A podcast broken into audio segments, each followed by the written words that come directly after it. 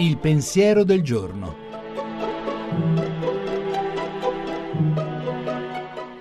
In studio Gianni Valente, redattore dell'agenzia Fides.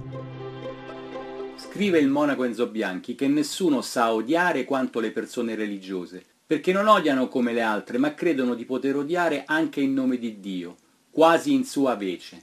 Questo strano fenomeno ha riempito le fosse comuni di tutte le guerre di religione e oggi trova la sua manifestazione più eloquente nei tagliagole che ammazzano innocenti urlando il nome dell'Onnipotente.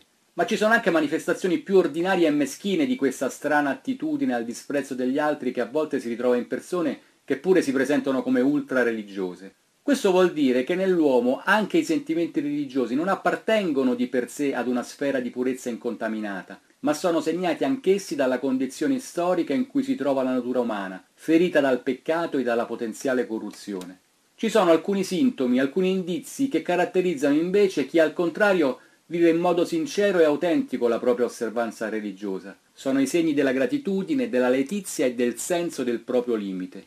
Chi vive una sincera attesa che il mistero si riveli, riconosce come primo dato che non ci rendiamo buoni e puri da soli, mediante il nostro agire morale o le pratiche di autopurificazione, e tantomeno rendendo sacrifici umani a un presunto Dio sanguinario. Non può essere la nostra scaltrezza a indicarci la vera volontà di Dio, e anche la fede è un dono immeritato che ci rende allo stesso tempo umili e lieti. Per questo anche un cristiano si riconosce non da come parla di cose religiose, ma da come parla di cose umanissime, da come umanamente e quotidianamente vive. La trasmissione si può riascoltare e scaricare in podcast dal sito pensierodelgiorno.rai.it.